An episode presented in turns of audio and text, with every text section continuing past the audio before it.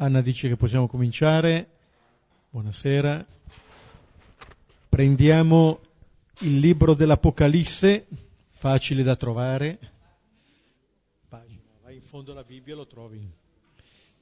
Apocalisse capitolo 21, quindi siamo al penultimo capitolo dell'Apocalisse, penultimo capitolo quindi della Bibbia.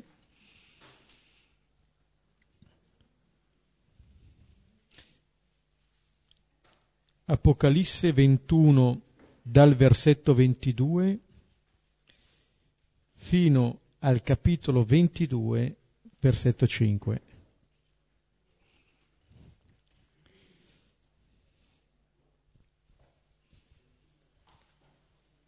Lo preghiamo come preghiamo solitamente i salmi, a cori alterni, lentamente alternandoci ad ogni versetto. Nel nome del Padre e del Figlio e dello Spirito Santo. Amen. Non vidi alcun tempio in essa, perché il Signore Dio l'Onnipotente e l'Agnello sono il suo tempio. La città non ha bisogno della luce del sole né della luce della luna perché la gloria di Dio la illumina e la sua lampada è l'agnello. Le nazioni cammineranno alla sua luce e i re della terra a lei porteranno la loro magnificenza. Le sue porte non si chiuderanno mai durante il giorno, poiché non vi sarà più notte e porteranno a lei la gloria e l'onore delle nazioni. Non entrerà in essa nulla di impuro, né chi commette abominio o falsità, ma solo quelli che sono scritti nel libro della vita dell'agnello. Mi mostrò poi un fiume d'acqua viva, limpida come cristallo che scaturiva del trono di Dio e dell'agnello. In mezzo alla piazza della città e da una parte e dall'altra del fiume si trova un albero di vita che dà dodici raccolti e produce frutti ogni mese. Le foglie dell'albero servono a guarire le nazioni e non vi sarà più maledizione. Il trono di Dio e dell'agnello sarà in mezzo a lei e i suoi servi lo adoreranno. E vedranno la sua faccia e porteranno il suo nome sulla fronte. Non vi sarà più notte e non avranno più bisogno di luce di lampada né di luce di sole, perché, perché il Signore Dio li illuminerà e regneranno nei secoli dei secoli. Gloria al Padre e al Figlio e allo Spirito Santo, come era nel principio e ora e sempre, nei secoli dei secoli. Amen. Qui abbiamo letto parte della descrizione che comincia al capitolo 21 della città santa, della Nuova Gerusalemme, che dice l'autore dell'Apocalisse, scende dal cielo, da Dio, come una sposa. Ecco, qualcosa che scende dall'alto ad indicare che è innanzitutto un dono che siamo chiamati ad accogliere, che siamo chiamati a far diventare nostra vita. E la caratteristica, la prima caratteristica che abbiamo letto in questa preghiera è che non c'è alcun tempio in essa. La, nel brano di Marco che stiamo leggendo, tutto nasceva dalla contemplazione del Tempio e dalle parole di Gesù sul Tempio. E dice l'autore dell'Apocalisse, San Giovanni, che il, il Signore e l'agnello sono il suo tempio. Ecco, questa è la presenza del Signore.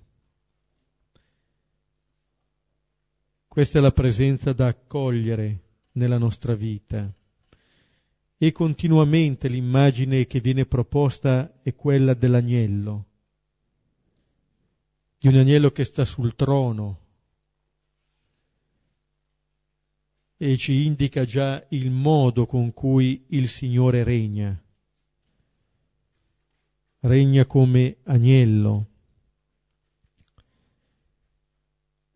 Stanno al centro di questa città, il trono di Dio e dell'agnello sarà in mezzo a lei,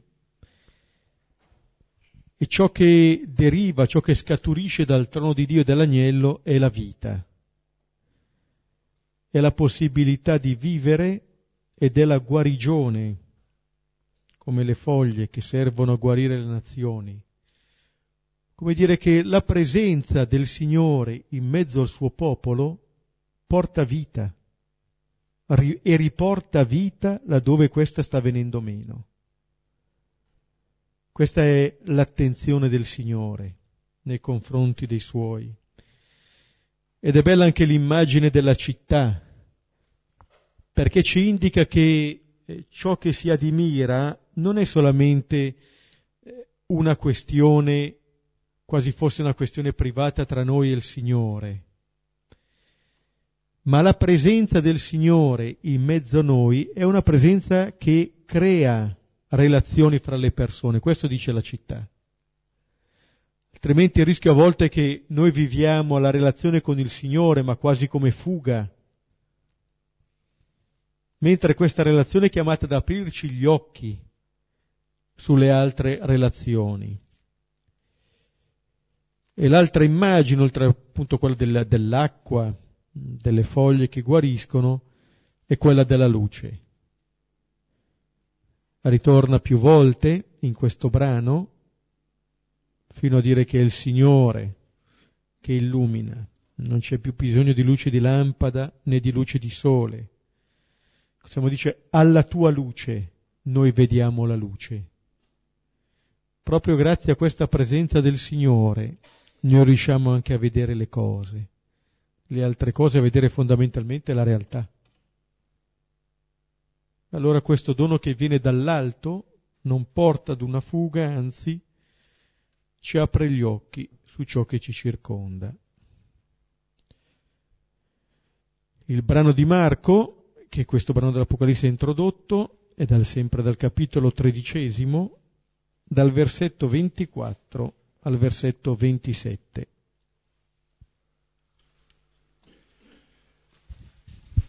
Abbiamo iniziato la volta scorsa la lettura del capitolo 13 eh, che parla eh, del senso della storia Ecco, è il cosiddetto discorso sulla fine del mondo, che è meglio dire sul fine del mondo. E abbiamo visto praticamente nei primi 23 eh, versetti più o meno quel che si legge quotidianamente sui libri di storia e sui giornali. Fami, carestie, terremoti, guerre, rumori di guerre, persecuzioni, violenze, uccisioni in casa, fuori casa, di donne, di bambini, tutti non allarmatevi, non preoccupatevi. Quest, questo male esce e noi siamo chiamati a vincere questo male agendo bene, non essere schiavi di questo e non allarmatevi perché questo c'è. Una cosa state attenti, se capita a voi, l'abominio della desolazione, che vorrebbe dire quando tu ti scoraggi davanti al male e ritieni che il male è inevitabile e il male diventa Dio, diventa l'idolo allora lì fuggi da questo, perché questo è veramente la morte. Quante volte o le nostre paure o il denaro o il mercato tengono il posto dell'assoluto, o i nostri programmi. Quella è l'uccisione nostra. Ma non preoccupatevi, il mondo non finisce così. Vediamo adesso il quadro più bello eh, di tutta la, la storia, il punto d'arrivo dell'umanità. Marco 13, 24-27. Ma in quei giorni, dopo quell'afflizione, il sole sarà oscurato e la luna non darà la sua luce e gli astri staranno a cadere dal cielo e le potenze dei cieli saranno scosse. E allora vedranno il figlio dell'uomo venire nelle nubi con molta potenza e gloria. E allora invierà gli angeli e riunirà i suoi eletti dai quattro venti, dall'estremità della terra all'estremità del cielo. Questo testo è densissimo ed è il punto d'arrivo di tutta la storia e prima di spiegarlo eh, darei tre chiavi di letture. La prima è che siamo al capitolo 13 e dopo il 13 viene il capitolo 14, 15 e 16 esattamente quel che si dice qui si realizza nella morte e resurrezione di Cristo, anzi nella morte per sé, perché la resurrezione è un corollario. Quindi è già realizzato. Quindi la fine del mondo è già avvenuto sulla croce di Cristo, è l'inizio del mondo nuovo. Poi ciò che è capitato a Cristo capita a tutti e capiterà a tutti alla fine del mondo, quindi è qualcosa che è passato, è l'oggetto di fede e la fede si basa sulla storia, sui fatti e che sarà il futuro, quando Dio sarà tutto in tutti. E questa è la nostra speranza, e l'altra è la fede, però il problema è che questo passato e questo futuro, il passato per sé non c'è, se tu non lo vivi ora, il futuro non c'è ancora. Allora, la terza chiave di lettura è che quanto si dice qui capita qui e ora, nel presente. Ed è nel presente che c'è un tempo che non è né passato né futuro, il passato è sempre morto, il futuro non è ancora vivo. C'è solo il presente che non è né passato né futuro, non è tempo, perché il tempo o è passato o è futuro, perché è già passato mentre lo pensi. Quindi possiamo già vivere qui e ora un tempo che è già eterno, cioè che non muore mai ed è esattamente quanto verrà descritto. E siamo chiamati a vivere ora il passato di Gesù che diventi il nostro futuro perché lo viviamo ora. È detto in modo molto semplice, se uno apre gli occhi e vede la realtà con gli occhi di Dio e comincia a amare sé e gli altri, questa è già vita eterna ora. Sei fuori dai tuoi casini, dai rumori di guerre, almeno cominciamo a non farle noi, e cominciamo a resistere e cominciamo a vivere già ora il futuro. E questo è il senso della vita. Non è l'alienazione religiosa che dice ora vivi male e soffri, poi dopo vedrai. No, questa è l'illuminazione. Svegliati o tu che dormi. Cristo ti illuminerà. Bene.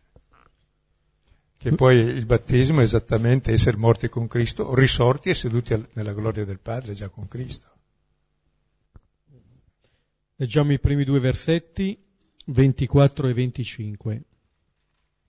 Ma in quei giorni, dopo quell'afflizione, il sole sarà oscurato e la luna non darà la sua luce e gli astri staranno a cadere dal cielo e le potenze dei cieli saranno scosse. Gesù continua il, il suo discorso eh, che sta facendo e mettendo questo ma che si collega a quello che ha appena detto, quello su cui ci siamo fermati la volta scorsa, però mettendo questo ma, come dire che dà già il senso di quello che seguirà. Le cose che aveva detto, le cose che avvengono, le cose che accadono, non è che aprono chissà quale eh, orizzonte catastrofico. Gesù non apre le porte alla paura, non tiene soggiogati i suoi attraverso la paura, suscitando la paura in modo da avere in mano le coscienze delle persone, ma sta aprendo un futuro di speranza. E allora questo ma è il primo punto eh, di questa prospettiva. In quei giorni, di per sé sono i giorni che, che accadono per, per ciascuno, sta parlando per questa generazione. Dopo quell'afflizione, prima già Silvano richiamava la presenza dell'idolo nel Tempio, quella è l'afflizione. Quando al posto di Dio c'è l'idolo, ognuno al suo o ai suoi.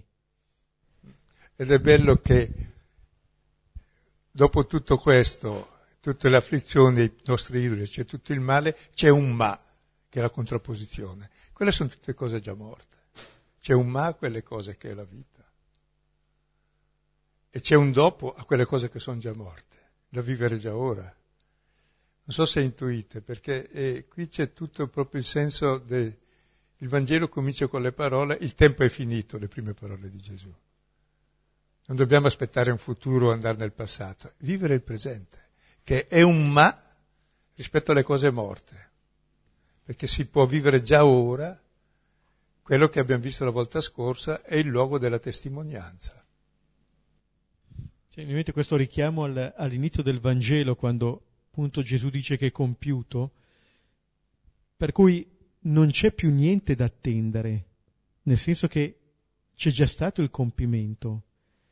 Forse due cose rimangono da attendere, il ritorno di Gesù, ma soprattutto la mia risposta al compimento del tempo. Per cui non è tanto l'attesa di qualcosa che mi dovrà capitare al, dal di fuori, eccetera, ma semmai il tempo che mi è dato, come dice Gesù, è convertitevi e credete al Vangelo. Cioè cogli questa possibilità che ti è offerta a partire dal compimento del tempo. E se fai questo, sei già appunto hai già realizzato la fine del mondo e vivi il mondo nuovo. Non sei più nel mondo della morte, ma nel mondo di uno che è morto al peccato, mia, il mio peccato è stato crocifisso con Cristo, vivo io non più io, ma la vita che vivo la vivo nell'amore di colui che mi ha amato e ha dato se stesso per me. E questa è la novità, questo ma che vivi in questa situazione. Come la possibilità, prima si appunto parlava della fine del mondo, ma soprattutto del fine del mondo, mi viene anche in mente che quando si usa la fine del mondo, anche quando si vivono delle esperienze molto belle, dice è stata la fine del mondo. Bene, perché probabilmente non ci basta il mondo. C'è qualcosa ancora di più che attendiamo. Ecco, queste parole eh, ci vogliono portare a questo compimento, non tanto a chissà a restringere la prospettiva sulla base della paura, ma ad aprire la prospettiva. Questa parola del compimento è bello perché in Marco è difficile da tradurre, ma dice che il tempo è pieno, in genere noi conosciamo il tempo vuoto, che è il tempo dell'attesa e non c'è il tempo passato è già vuoto perché non lo vivi più. Dice no, il tempo è pieno, viviamo nella pienezza qui e ora. Se hai aperti gli occhi. E dice Gesù, dopo quell'afflizione il sole sarà oscurato, la luna non darà la sua luce.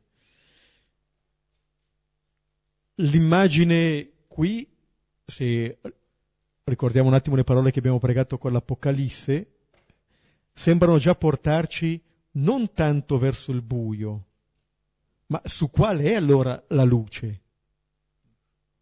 Il fatto che il sole si oscura, ritroveremo più avanti questo, questo dato delle, delle tenebre. Ma che cosa faranno queste se non mettere in evidenza qual è la vera luce? Che cos'è che ci può far vedere la realtà? un po' su questo tema, no? Le parole luce e tenebre corrispondono alle parole morte e vita, tristezza, gioia, nulla o, o pienezza. E allora eh, bisognerebbe un po' scavarci dentro. Cioè, a livello di racconto si oscurerà il cielo, eccetera, nella morte di Cristo, quindi è già finito il mondo. Ma il sole è il simbolo eh, delle stagioni, cioè, quindi ci sarà tutto un altro tempo, che non è più dettato dal sole che conosce l'inverno e la primavera, da frutti dodici, mesi all'anno quell'albero. E le foglie non sono come le foglie di fico che servono per nascondere vergogna, servono per guarire tutti, le foglie stesse, guariscono la vergogna originaria. E poi la luna, la luna è, è, è, ritma il tempo, la settimana, il mese, l'anno e le feste. Non c'è più quel tempo morto che va sul ricordo del passato o la paura del futuro. È la pienezza ora, è un tempo nuovo in un istante vivi tutto. Non so se avete provato quei momenti di felicità piena, no? che per sé sono eterni, non hanno fine per sé. È come quelle angosce tremende che durano mesi, settimane, anni, robe da spararsi, meglio non farlo. Ma sparare a queste tristezze sì. Riusciamo a vivere nel vuoto, spinto tempi infiniti, come quelli descritti lì di guerre interiori, anche di, che sono le peggiori. Quindi c'è un nuovo tempo, buttare via il tempo vecchio. Sì. E questa novità di fatto viene anche eh, segnalata da quello che fanno gli astri, che stanno a cadere dal cielo e le potenze dei cieli saranno scosse. Quelli che solitamente dovrebbero essere i nostri riferimenti, il punto di orientamento, cade. Allora si tratta di dire quali sono gli orientamenti, i punti di riferimento che cadono. Forse alcuni devono cadere, perché possiamo riorientare la vita. Come dire che c'è un capovolgimento dei valori, dei punti di riferimento, ma che quello che stiamo vedendo nel Vangelo, dall'inizio del capitolo undicesimo, quando Gesù è entrato a Gerusalemme con, con l'asino, più capovolgimento di quello, dove le attese, alcune attese possono venire deluse se stanno attendendo chissà quale Signore. Allora c'è un capovolgimento che è già in atto ed è bene allora che cadano i riferimenti. E sulla croce è la catastrofe totale, cadono tutti i riferimenti religiosi. Dio è un uomo. Un uomo potente, sì, tanto potente da dar la vita, cioè muore. Proprio il cielo cade, cadono tutte le immagini di Dio, tutti gli idoli, tutte le immaginazioni religiose e pie. E, e lì si rivela la gloria, come vedremo subito dopo. Cioè proprio, è il crollo di, di ogni religione la croce. Ucciso, Dio è ucciso come bestemmiatore ed è un uomo. È come sovversivo che è il re dell'universo perché noi abbiamo un'immagine di Dio perversa che è l'origine di tutte le guerre, delle lotte dei mari precedenti. Dio è il contrario, è uno che dà la vita per queste persone stronze che siamo noi, che facciamo quelle, quelle stupidaggini lì da millenni, da, da Adamo in poi. Non so se è chiaro.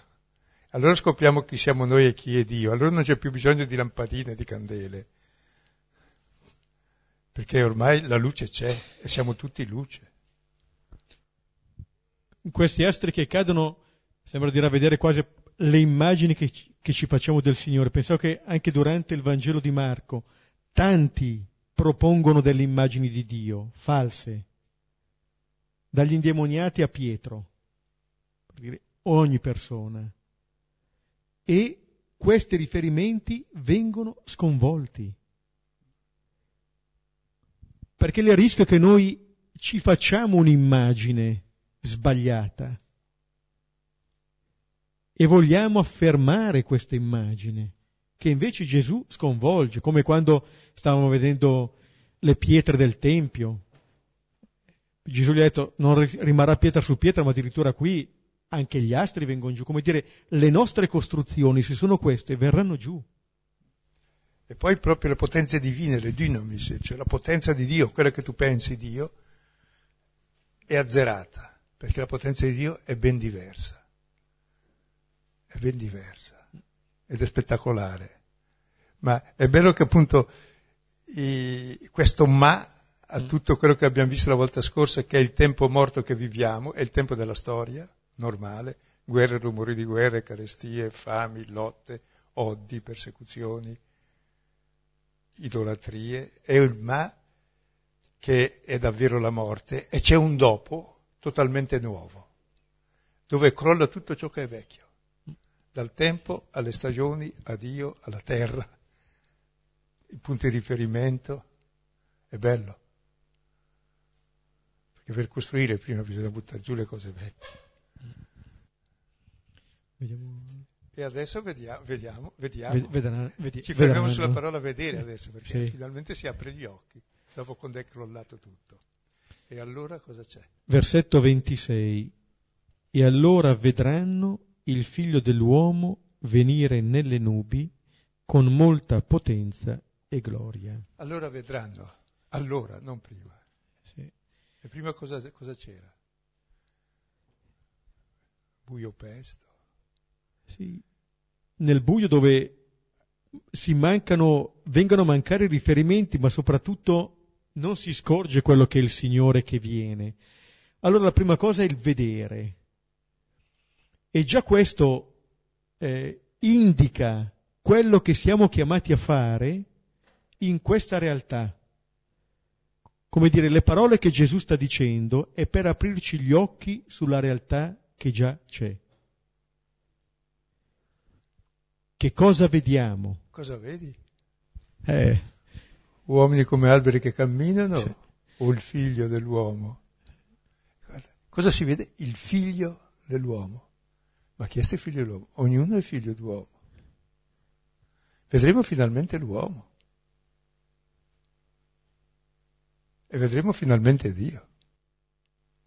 Mentre prima avevano tutte le nostre false immagini di Dio, quindi le false immagini di uomo, e vedevamo la proiezione dei nostri deliri che realizzavamo in tutti i disastri che abbiamo visto e di cui siamo praticissimi anche nella vita personale. Allora cosa vedremo dopo questo?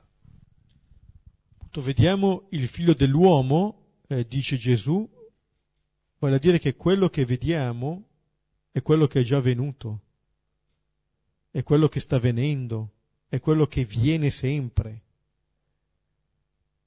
Ed è quello che viene in questo modo. Quando eh, Silvano diceva appunto dell'immagine della potenza, il libro dell'Apocalisse parlava dell'agnello.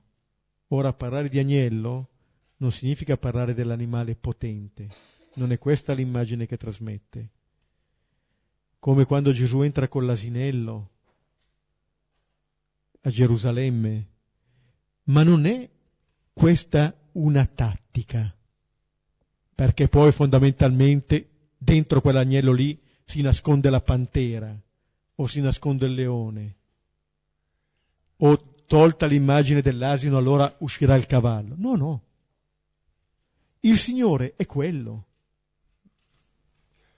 A me preoccupa questo vedere l'uomo, perché forse noi non abbiamo mai visto l'uomo. L'uomo è immagine di Dio. Noi vediamo gli altri come persone, come Dio. Anche il carcerato, il nudo, l'affamato, l'assetato, l'immigrato. Sono io, dice Dio. Non mi avete visto, sono io, figlio dell'uomo. Tutto ciò che noi escludiamo cioè noi facciamo di tutto per non essere uomini, vorremmo essere super uomini e neghiamo la nostra umanità, che ci fa uguali a tutti e uguali a Dio. Sì, non so se le nubi possono sviare, ma quelle nubi non sono messe per dirci che questa chissà quale realtà è, che non ha molta consistenza. È per dire che ogni uomo, ogni donna si può riconoscere in questo figlio dell'uomo. E poi adesso voglio parlare bene delle nubi. Senza nuvole non c'è vita, perché c'è acqua e poi veramente è velato. Il cielo se non fosse velato ci brucierebbe. E anche la gloria dell'uomo è velata e Dio stesso era nascosto dalla nube, che è simbolo di Dio perché è principio di vita, ti guida, ti libera dall'Egitto, eccetera, eccetera. E, e però è velato. È velato perché noi abbiamo un velo davanti agli occhi che abbiamo un'altra immagine di Dio e di uomo. Se invece vedi l'uomo, vedi Dio. Proprio nel massimo comune divisore di ogni uomo, che è ciò che nessuno di noi vorrebbe essere. Togliendo tutto ciò che abbiamo in più, tutto ciò che siamo in più abbiamo acquisito, siamo figli di Dio, figli dell'uomo. E questa è la dignità somma. Capire questo è già il regno di Dio sulla terra. L'altro è Dio per me. Cambia la storia, cambia il nostro modo di vedere, di giudicare, di relazioni. Si dirà qualche Kyrie eleison in più magari, però. Come se è vero che gli astri sono caduti, cadono dal cielo, ma c'è questo riferimento, diventa l'unico riferimento, quella, appunto la luce di cui parla anche l'Apocalisse, il figlio dell'uomo. E questa è una luce che, che illumina il presente. Qui vediamo che questa parola che Gesù sta dicendo, qua sta citando il profeta Daniele, non la sta dicendo per gli ultimi tempi, che non si sa mai quando accadranno, ma per illuminare il nostro presente. Adesso viene il figlio dell'uomo. E a volte la difficoltà è, volte, è riconoscerlo presente. Forse perché noi non siamo capaci di aprire gli occhi, perché svalutiamo. Tutti gli scocciatori che vi capitano un giorno, è il Signore che ci visita, per vedere se lo accogliamo. Tutti i contrattempi che capitano è per raddrizzare le nostre vie storte. Almeno così è in genere. Perché apriamo gli occhi che la realtà è più interessante dei nostri progetti. Viene in mente su questo che dicevi, alcuni autori della vita, di vita spirituale, anche i nostri gesuiti, dicono quando tu magari hai deciso di metterti lì e fare una preghiera, fare le tue devozioni, eccetera, e poi ti, il dovere ti chiama da un'altra parte, la carità ti chiama da un'altra parte, non aver paura di abbandonare quello. Ma perché lì fondamentalmente ci può essere il rischio che io non sto aspettando qualcuno, non riconosco ancora qualcuno, sono ancora chiuso rispetto a qualcuno che mi chiama fuori. Ma pensate se ognuno di noi riesce a vedere il figlio dell'uomo, cioè a vedere l'altro come Dio e a vedere se stesso come figlio di Dio, come oggetto di amore infinito. Cioè, cambia tutto. Ma questo deve cambiare effettivamente giorno dopo giorno. Tant'è vero che l'unica preghiera che metteva Ignazio obbligatorio era fare l'esame della coscienza e a uno ha chiesto verso le 11 del mattino, hai fatto l'esame di coscienza? Sì, quante volte? Cinque? Solo? Cioè vuol dire che devi vivere sempre con coscienza che hai davanti Dio. Se no dove sei? Sei fuori di te, sei nei tuoi deliri. Perché il rischio è quello di pensare che il Signore è stato presente in quel tempo. E poi invece noi siamo un po' più sfortunati perché adesso non c'è. E invece c'è. La questione riguarda noi, non lui. Se apro gli occhi lo vedo. Non per nulla l'ultimo segno è la guarigione di Bartimeo, prima che cominci la settimana della passione di Gesù, quando comincia la settimana della passione di Gesù. E non per nulla terminerà il discorso, state svegli, state, cioè occhi aperti, occhi aperti, e non per nulla i discepoli cosa faranno? Vegliate, vegliate, tre volte dormono. Perché esattamente siamo chiamati a vedere, eh, ad aprire gli occhi eh, su questo Signore. Allora, quello che è il compimento è questo figlio che viene, che ci visita, che chiede come unica cosa quella di essere accolto. Così come l'amore che come unica cosa chi, che può chiedere è quella di essere accolto, di venire accolto. Ecco, e poi, stando alla citazione del testo da Daniele 7, è Dio stesso che viene questo figlio dell'uomo per giudicare il mondo. Che vuol dire che il giudizio del mondo avviene come? Viene attraverso il figlio dell'uomo. Lo facciamo noi guardando. Se riconosco il figlio dell'uomo, e la salvezza mia è sua. Se non lo riconosco lo uccido, ma lui dà la vita per me lo stesso, sarà quel che capiterà in croce. Fino a quando apro gli occhi. E il figlio dell'uomo nel Vangelo, oltre a alludere al giudice supremo della storia di Daniele 7, viene fuori in Marco, 2.10 il figlio dell'uomo ha il potere, il potere di Dio. Quale è il potere di Dio? Di rimettere i peccati, di liberare l'uomo dai suoi peccati, di non identificare l'uomo con i suoi errori, di riconoscere ogni uomo figlio di Dio, anche quello che chiamiamo peccatore e paralitico. Viene propriamente quello che si diceva prima delle potenze dei cieli saranno scosse. Questo è il capovolgimento da accogliere. E poi ancora questo figlio dell'uomo è il Signore del sabato. Il sabato è il giorno del Signore. Il figlio dell'uomo sta sopra Dio, perché Dio si è fatto servo degli uomini. Perché Dio è amore e amare è servire e considera l'altro superiore a se stesso. E poi ancora il figlio dell'uomo si dice tre, quattro volte 8.31 e, beh, e poi nelle tre predizioni della passione il figlio dell'uomo dovrà soffrire, soffrire, essere ucciso, disprezzato e risorgerà. E colui che porta su di sé il male del mondo e che lo sa vincere portando appunto nella, nella sua vita, nella sua esistenza. Poi questo figlio dell'uomo ancora, vabbè sì, è quello della trasfigurazione, giudice supremo, e noi saremo giudicati da quello che dà la vita per noi. Pensate, il nostro giudice è colui che si è fatto uccidere per, da noi e per noi. Quale sarà il suo giudizio? Quale giudice, tale sarà il giudizio, come dicono sempre. Sono giudici cattivi, per quello mi vogliono condannare. Ecco, questo giudice è uno che dà la vita per noi peccatori. Quindi è un buon giudice che andrebbe bene anche a, molti nostri politici. Nella giustizia non bisogna far così, neanche nella commissione di giustizia, ma eh, però nelle relazioni umane dobbiamo riconoscere che il giudizio, se giudico uno, in realtà giudico me stesso e giudico Dio, cioè vado contro Dio e contro di me. Non mi riconosco uomo. Questa è la, quando si dice il figlio dell'uomo verrà nelle nubi con molta potenza e gloria. Allora, questa è la potenza, questa è la gloria eh, del figlio dell'uomo.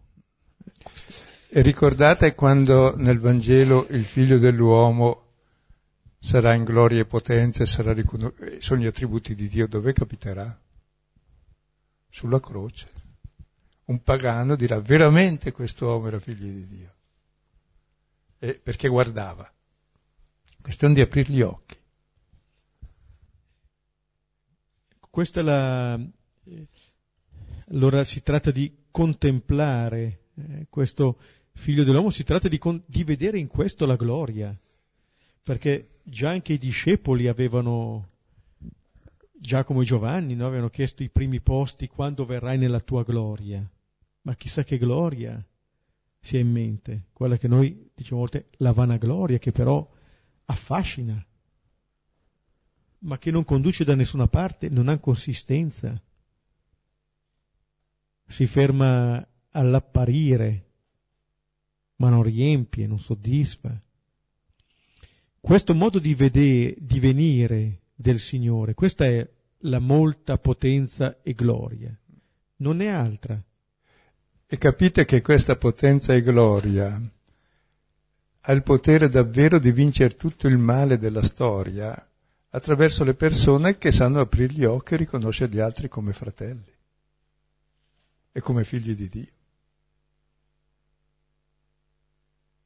Nasce il mondo nuovo e c'era, avevo letto un aforisma di Hendrix, me l'aveva mandato per email uno così, che era un chitarrista famoso, mi hanno detto, io lo ignoravo, della mia ignoranza abissale, che diceva, quando il potere dell'amore supererà l'amore del potere, allora ci sarà pace tra gli uomini. Il potere dell'amore è saper dare la vita, che la vita poi è un dono, perché trattenerla non puoi, se la doni ce l'hai, se non la doni l'hai già persa. Allora mi sembra che quando si dice allora vedranno il figlio dell'uomo, come dire, allora vedranno chi? Vedere questo figlio dell'uomo che guarda noi.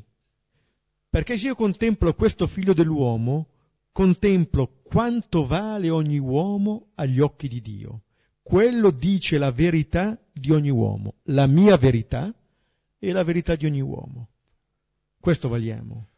Se facciamo così siamo già in paradiso, cioè, viviamo davvero la vita eterna ora e capite che bello. Come tutte le nostre tristanzuole, le tristezze così, va beh, vadano tutte in malore, ce l'abbiamo, ma non hanno quel peso che... Cioè, invece ci lasciamo condizionare e facciamo di quello il nostro idolo. Eh? Non abbiate paura, non allarmatevi. Non è...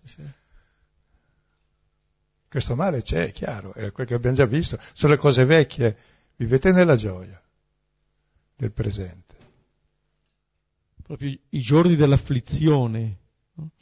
Che non possono tenere nascosto questo. Anche quando si ricordava l'inizio del Vangelo, il compimento del... e quando Giovanni viene arrestato, per cui da un certo punto di vista la realtà sembra essere negativa, ma anche in quella realtà negativa è già presente il compimento allora diventa un modo nuovo di vivere, di vedere e di vivere la realtà, come la possibilità che mi viene offerta di essere discepolo di questo Gesù. Eh, tra l'altro mi viene in mente adesso un libro, così che mi hanno fatto vedere che è carino, scritto nel 1943 da tre donne, di cui due ebree, atee, più un compagno delle due, pure ateo, materialista, e più una terza cristiana non praticante, che era campionessa di nuoto. Si sono messe insieme nel 1943 per dire perché questa vita così stupida, c'è la guerra, c'è... si erano conosciute facendo l'Accademia d'Arte tutte e tre, poi si sono ritrovate e hanno detto cominciamo a notare tutte le ispirazioni interiori che abbiamo. Vi consiglio di leggere perché è un capolavoro di... il libro si chiama di Gitta si scrive, mi hanno detto che si pronuncia Gitta in, in ungherese, e Mallast si scrive, si pronuncia Mallos, credo. E il libro è Dialoghi con l'angelo, edizioni mediterranee, è veramente uno spettacolo di, di sapienza evangelica, trascritta da queste, da queste donne, da, dalle loro conversazioni, ma sublime. Due sono finite a Auschwitz due, due mesi dopo e l'altra le ha pubblicate dopo vent'anni quando è potuto uscire dall'Ungheria. Per dire come non sono cose dell'altro mondo, cioè come Tillesum, no? queste persone illuminate proprio nella peggiore situazione che abbia conosciuto, credo, la storia umana, sono uscite queste cose splendide. Allora si può contemplare questo figlio dell'uomo che viene con potenza e gloria, cioè viene perdonando. Eh? Il giudice di cui parlava il profeta Daniele è questo figlio dell'uomo. Che tra l'altro perdona i peccatori, non il peccato. Il peccato lo manda via, perché il peccato è la mancanza d'amore che l'altro ha. Se l'altro sperimenta amore, manda via il peccato, cioè è inutile peccare. Il peccato si fa per ignoranza perdona il peccatore e l'amore per il peccatore gli toglie il peccato. Vediamo l'ultimo versetto, il versetto 27.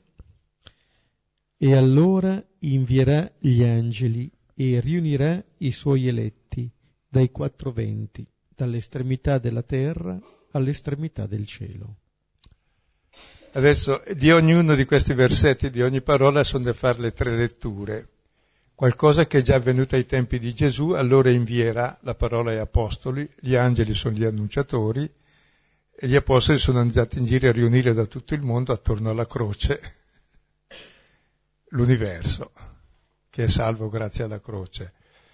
Poi nel futuro saremo tutti riuniti per sempre col Signore, lo vedremo questo, ci aspetta non il vuoto, il nulla, ma la solitudine, ma l'essere tutti insieme con Lui per sempre e tutti tra di noi.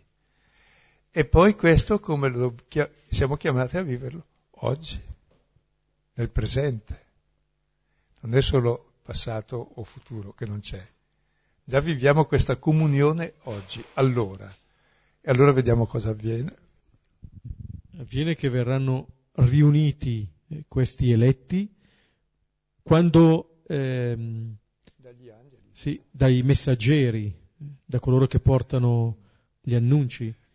Banalità, per esempio, adesso cosa stiamo facendo? Siamo qui, ecco, riuniti dall'annuncio, dalla parola. A cosa ci riunisce la parola?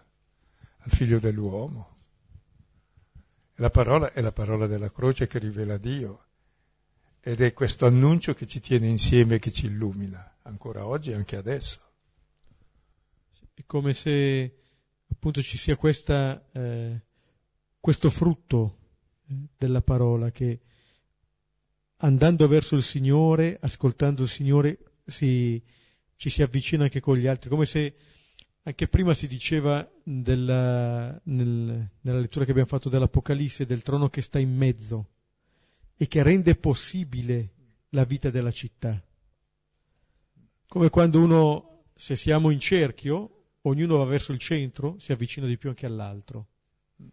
Quindi questo è il, è il cammino di questa relazione duplice. E circa la relazione è bellissimo anche il pezzo precedente a quello che abbiamo letto dell'Apocalisse dove si descrive questa città bellissima, tutta d'oro, perle preziose, con le porte sempre aperte, che ne ha dodici è, e che è la sposa che scende dal cielo. Cioè il futuro è la sposa, c'è la relazione d'amore ed è la città. Non è il giardino incontaminato, è la relazione tra le persone che diventa divina. E se leggete come incantevole la descrizione restate estasiati, cioè tutte le cose più belle del mondo le mette lì perché? Per dare una pallida idea di che cos'è.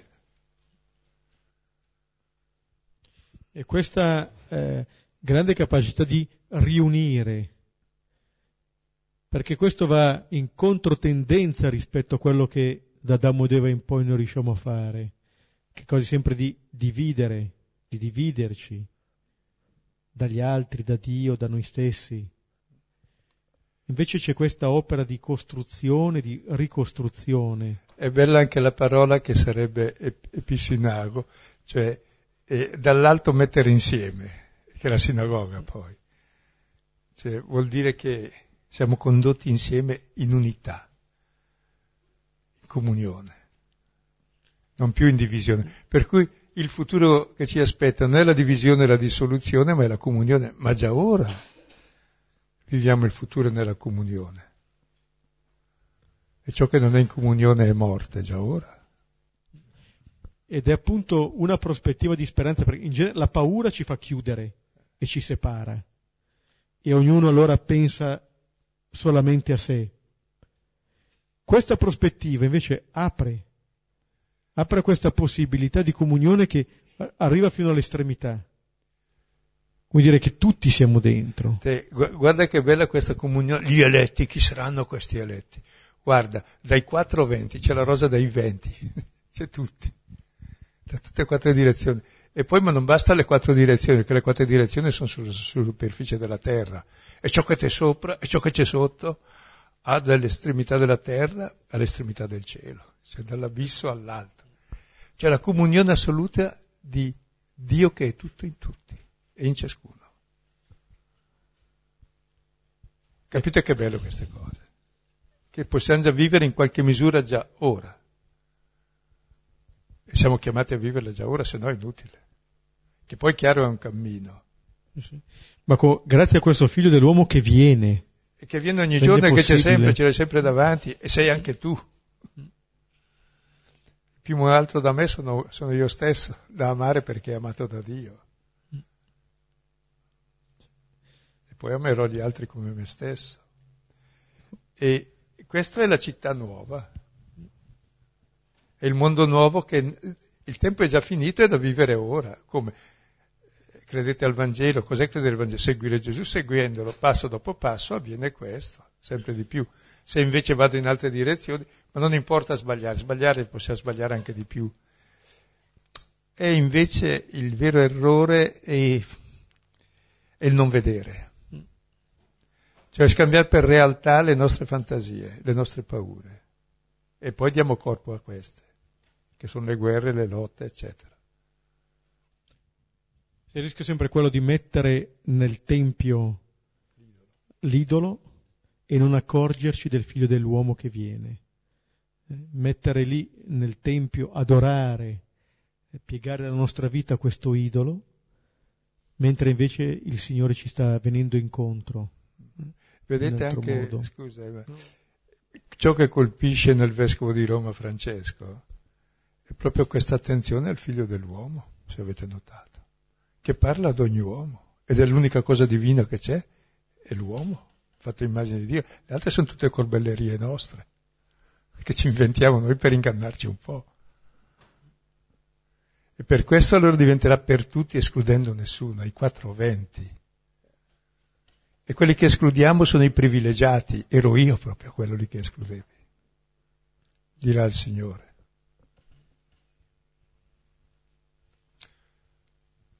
Possiamo fermarci qui? E, e da qui si comincia. Da qui si comincia. Rivediamo un attimo il brano e poi condividiamo.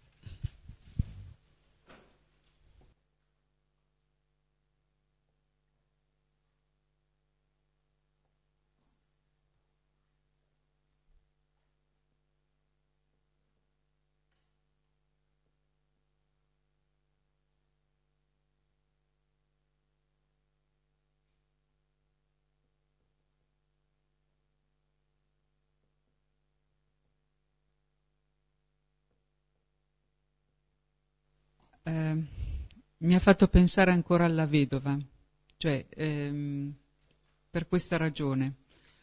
Eh, anche in questo brano dà l'indicazione di capovolgere tutti i punti di riferimento, no? Come là, invece di guardare l'offerta del ricco, dice guarda la vedova e quello sarà il modo di essere chiesa, anche qui eh, con questa catastrofe quasi, no? dice il sole non ci sarà più, non ci sarà più la luna, le stelle, eccetera, cioè i punti di riferimento no? nostri, che sono con ogni probabilità mortiferi, cioè per andare, per seguire Gesù è necessario capovolgere completamente il nostro modo di vedere e di pensare.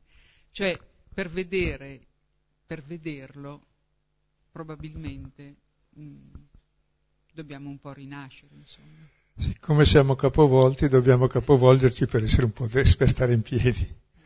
Però proprio il testo che hai citato tu della vedova, prima dice guardate vi dà, da quelli che sono i nostri punti di riferimento, e guardate a lei. Guardate vi dà e guardate a. Cioè è un altro testamento. Sì, insomma. ma questo capiterà l'anno prossimo quando leggeremo il seguito del Vangelo. Perché finora è solo introduzione. Vedremo il figlio dell'uomo dopo.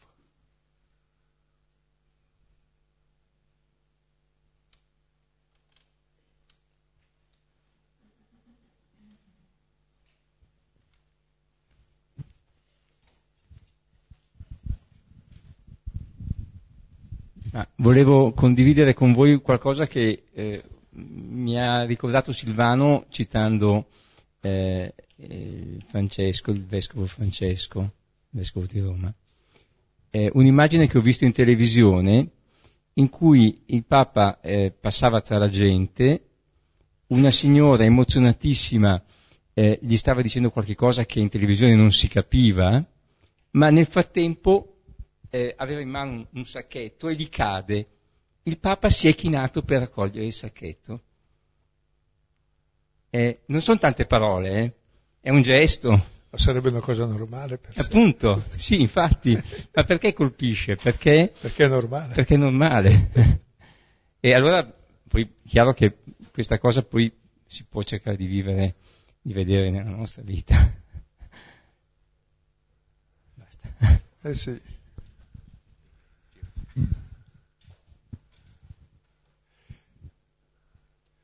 E per fortuna anche il mondo va avanti perché ci sono queste cose normali e non quelle eclatanti che vogliamo.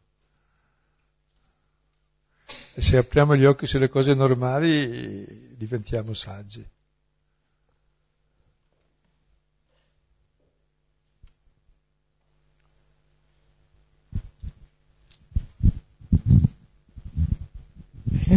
Io in questa prima parte non posso fare a meno di vedere il momento che stiamo vivendo ora di crisi e di fatiche tanti, per tante cose.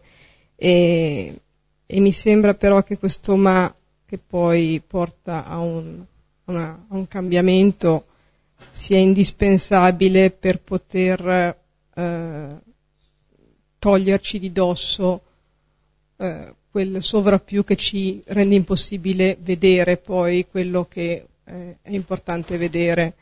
E, mm, mi rendo conto che ancora siamo dentro e certe situazioni sono difficili. Proprio oggi pensavo nel mondo del lavoro, eh, anche semplicemente dove sono io, la fatica a volte nelle relazioni date da questa crisi, eccetera. E nello stesso tempo però ci si accorge come in mezzo a tutta questa fatica alcune relazioni stiano diventando vere perché sono diventate relazioni umane, perché non sono più basate su nessun tipo di scambio importante, diciamo, di beni, ma diventano uno scambio proprio di, di relazione. Ecco. E credo che questa cosa sia già possibile vederla anche dentro un momento difficile, insomma, come quello che viviamo in questo momento.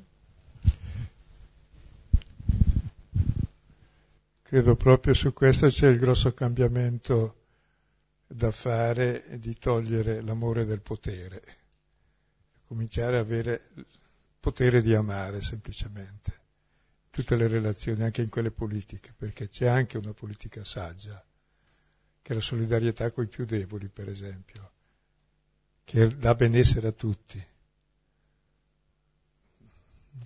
Quindi non è solo un, un pio discorso, è, è, è, è, una cosa, sì. Mm.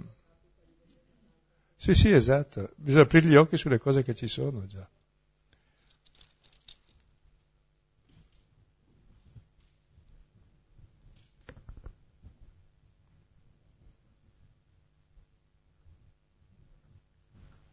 queste parole tipo il sole si oscurerà, eccetera, mi fa pensare un po' a tutti gli, i punti di riferimento sia umani, per esempio, a cui ci appoggiamo, per esempio, nei momenti di difficoltà anche, diciamo, emotiva, ecco, tra cui, per esempio, gli psicologi. Qui mi viene in mente un po', mi sembra che questo verso praticamente mi faccia, porti a pensare che prima o dopo si rimane delusi, insomma, da qualunque sia il punto di riferimento che noi, diciamo, a cui ci appoggiamo, che non sia, insomma, Gesù stesso.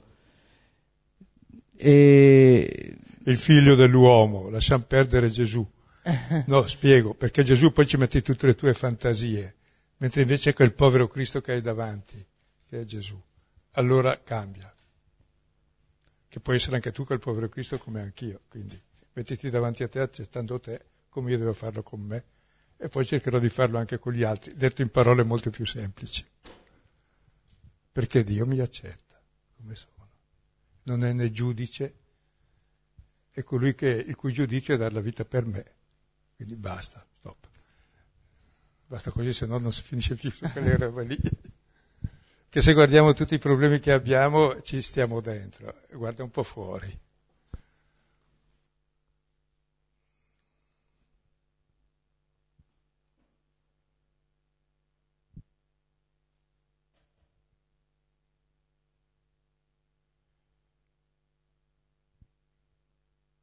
L'occhio sarebbe fatto per vedere fuori.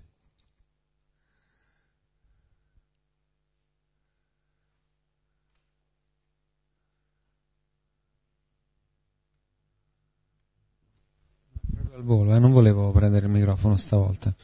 perché ti sei arrabbiato quando è, lui ha detto Gesù? No, no perché, perché si spreca il suo nome per niente. Eh, ma cioè, perché quindi è un... Basta. Che lo si spreca poi usandolo tu in tutte le salse. Ci vuole rispetto. Qui sta parlando del figlio dell'uomo, vedremo dopo sulla croce, è quello ucciso da tutti quelli che lo osannavano. In nome di Dio. Non so se mi spiego. Dobbiamo abituarci a vederlo in ogni uomo, allora riconosciamo chi è Gesù. Se no, facciamo di Gesù l'idolo, delle nostre, l'attaccapanni delle nostre false immagini di Dio. E allora il cristianesimo è uguale a tutte le religioni, in lotta con le altre, strumento di dominio e di potere sulle coscienze che devasta le persone, invece di liberare l'uomo, il figlio dell'uomo. Invece di essere il Vangelo aperto a tutti. Non so se mi spiego.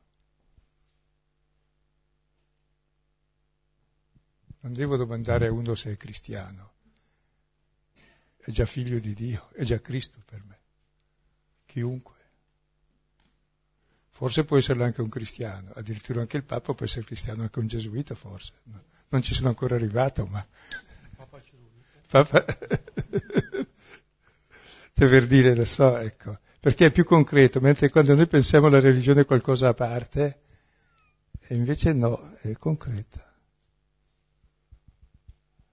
Scusa, perché voglio bene a Gesù, allora le voglio risparmiare le botte.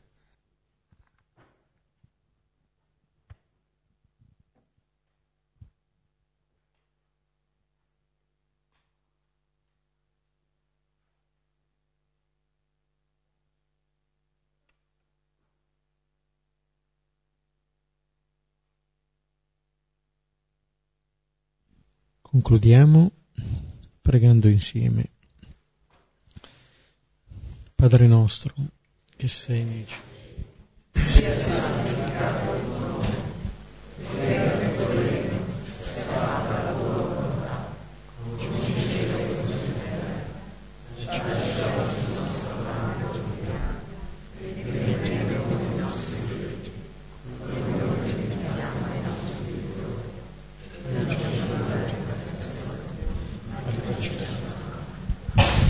Nel nome del Padre, del Figlio e dello Spirito Santo.